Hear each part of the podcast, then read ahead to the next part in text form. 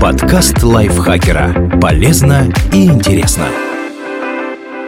Всем привет! Вы слушаете подкаст лайфхакера. Короткие лекции о продуктивности, мотивации, отношениях, здоровье. В общем, обо всем, что делает вашу жизнь легче и проще. Меня зовут Дарья Бакина, и сегодня я расскажу вам, почему нужно разрешить себе осуждать окружающих.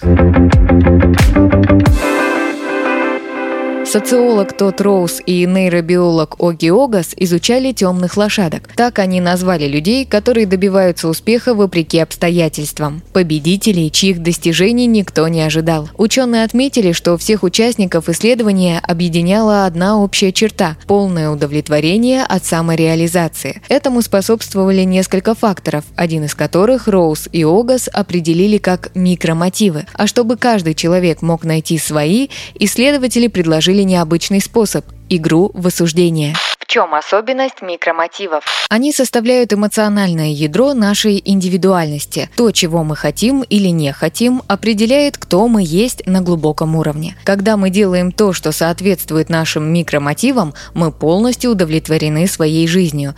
А если мы их игнорируем, то снижаем свой прогресс и исходим с верного для нас пути. Это можно заметить на примере Соло Шапиро, темной лошадки из исследования Роуза и Огаса. У Соло очень необычный микромотив. Ему нравится приводить вещи в порядок своими руками. Когда он видит плохо прикрученное колесо или криво висящую картину, ему сразу хочется все исправить. Это его искренний и глубоко личный внутренний мотив. Во время исследования Сол поделился своим самым любимым воспоминанием из колледжа. Когда профессор по дизайну задал выстрогать сферу из дерева своими руками, Сол буквально стал одержим. После того, как он выполнил задание, он положил свою сферу в сумку, которую повсюду носил с собой. Он целыми днями засовывал руку в сумку, чтобы нащупать неровности, а потом возвращался в мастерскую и сглаживал их. Ему нравилось исправлять недостатки. Когда Сол отдал сферу профессору, она была настолько идеальной, что преподаватель не поверил, что ученик не использовал станок, а сделал все сам. Можно подумать, мило, но для какой профессии пригодится такой микромотив? Есть несколько вариантов. Например, ортодонтия – раздел стоматологии, сосредоточенный на исправлении зубочелюстных аномалий,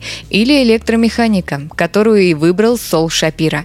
Его наняли в качестве инженера для решения сложной технической задачи – создать физический интерфейс, который будет преобразовывать электрический сигнал со старого медного провода в лазерный сигнал для только что изобретенного волоконно-оптического кабеля. Эта работа требовала выравнивания деталей с точностью до доли микрона. Сол справился с задачей. Более того, его разработку стали широко использовать во всей телекоммуникационной индустрии. Наниматель Сола получил огромные деньги, а он сам только небольшой бонус. Это заставило его пересмотреть свою карьеру. Шапира рассказывал, что видел ребят с дипломами магистров бизнеса, которые выступали с презентациями. Они не только зарабатывали больше, чем он, но и управляли компаниями. Сол начал задумываться, что, возможно, ему стоит стать одним из них. Он бросил карьеру инженера, которая его полностью удовлетворяла, и погрузился в работу менеджера среднего звена. Однако его микромотивы не совпадали с новой должностью. Солу не нравилось ставить задачи сотрудникам, искать новые связи, представлять свои задумки и убеждать других в ценностях своих идей. Его главные микромотивы – делать что-то своими руками, возиться с гаджетами и механизмами, производить математические расчеты, работать в одиночку и исправлять вещи – были забыты. Следующие 16 лет Сол провел в череде взлетов и падений. В основном падений. Он работал менеджером среднего звена в медиа и технических организациях, но к 40 годам его уже не брали на эти должности, а снова стать инженером он не мог, потому что его знания устарели. В 53 года Сол Шапира подрабатывал в налоговой компании за 10 долларов в час. Он не только не чувствовал удовлетворения от того, что делает, но и не получал больших денег, а ведь когда-то это была главная причина смены карьеры. Единственное, что все еще имело для Сола большое значение – возможность работать на себя. Но он не хотел начинать бизнес с нуля, поэтому встретился с франчайзинговым брокером и узнал, какие франшизы можно купить в Нью-Йорке. Внимание Шапира привлекла перетяжка мягкой мебели. Он никогда таким не занимался, но понимал, что успех в этом деле зависит от способности подбирать ткани, а это Сол знал и любил. Кроме того, он мог бы работать руками и сразу видеть результат своих усилий. К тому же он мог бы работать дома, так что не нужно покупать помещение для бизнеса. А еще он бы мог работать в одиночку, а значит не пришлось бы нанимать сотрудников. В 2013 году Сол Шапира открыл на Манхэттене франшизу по перетяжке мебельной обивки. Он быстро добился успеха и теперь приводит в порядок вещи для отелей на Таймс-сквер, бродвейских постановок и звезд телеэкрана. Сол отметил, что люди, которые его знают, согласятся, что сейчас у него самый счастливый период за всю карьеру. Ему нравится все, что он делает почти каждый день. Он обрел финансовую стабильность и понял, как совместить свои природные способности с источником средств к существованию. Сол Шапира вычислил свои микромотивы, проведя годы на совершенно неподходящей ему работе. Но далеко не у каждого есть такая возможность. К счастью, найти свои микромотивы можно по-другому, например, наблюдая за своими инстинктивными реакциями. Роуз и Огас называют это игрой в осуждение. Как найти микромотивы с помощью игры в осуждение? Вспомните, как часто вы осуждали кого-то на прошлой неделе. Может, коллегу, знаменитость или незнакомца в очереди перед вами. Пора использовать эти честные реакции, чтобы узнать что-то полезное о самом себе. Наши микромотивы состоят из глубоко спрятанных внутри чувств, которые включают в себя едва различимые предпочтения, открытые желания и скрытые стремления. Главная цель игры в осуждение – использовать свои инстинктивные реакции, чтобы распутать свои маленькие внутренние провода и подключить каждый каждый из них к нужному источнику питания. В этой игре есть три главных шага поймать момент, в который вы кого-то осуждаете. Мы делаем это постоянно. Реагировать на окружающих, нашего врача, соседа или знаменитость с обложки журнала – естественная часть человеческой природы. Постарайтесь замечать, когда вы это делаете прислушаться к эмоциям, которые у вас возникают, когда вы кого-то осуждаете. На то, что вы на пути к раскрытию микромотива, укажет бурная реакция.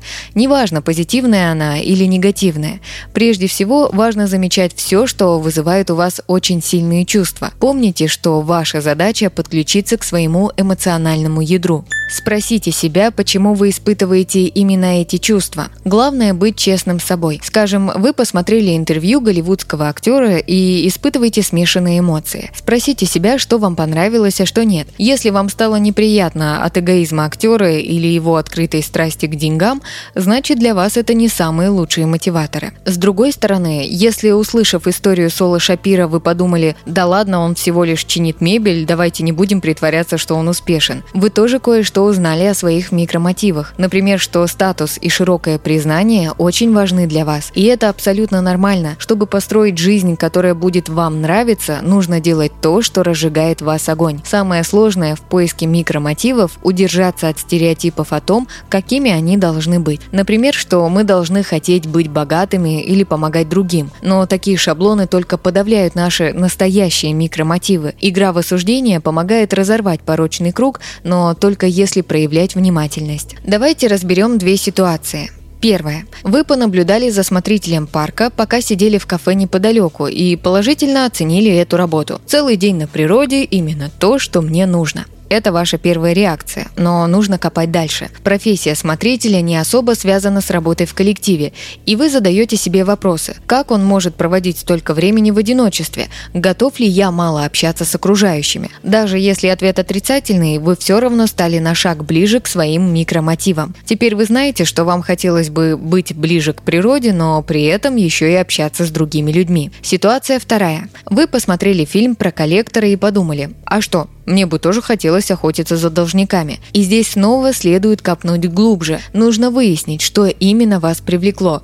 Процесс вычисления и поиска человека или взаимодействие с ним с целью вернуть долг. Вас вдохновляет возможность поймать того, кто не хочет быть пойманным, или дело в том, чтобы восстановить справедливость. Когда речь идет о микромотивах, важны все детали. Главная цель игры в осуждение не в оценке других людей и их поступков. Они тут вообще ни при чем. Суть в том, чтобы нащупать контуры своих желаний, используя свои сильные эмоциональные реакции. В игре в осуждение вы сами игрок и судья. Только вы можете знать наверняка, насколько глубоко раскрыли свои микромотивы. Чтобы привыкнуть к игре в осуждение, может понадобиться время. Зато она гораздо более надежна и эффективна, чем любые тесты на мотивацию. Они игнорируют один из главных аспектов микромотивов – существование противоречивых желаний. Например, необходимости общения безумия и необходимости бывать одному, или стремление следовать правилам и стремление бунтовать. Когда вы принимаете разнообразие своих микромотивов, даже самые несовместимые из них складываются в единую цель. Спасибо Лизе Захаровой за этот текст. Подписывайтесь на подкаст Лайфхакера на всех платформах, чтобы не пропустить новые эпизоды. Ставьте ему лайки и звездочки. Это помогает узнать о нас новым слушателям. Свои впечатления о выпуске оставляйте в комментариях или отзывах в приложении. А еще включайте наш подкаст «Сейчас скажу». Эта аудиовикторина понравится тем, кто хочет проверить свои знания и заодно весело провести время. На этом я с вами прощаюсь. Пока. Подкаст лайфхакера. Полезно и интересно.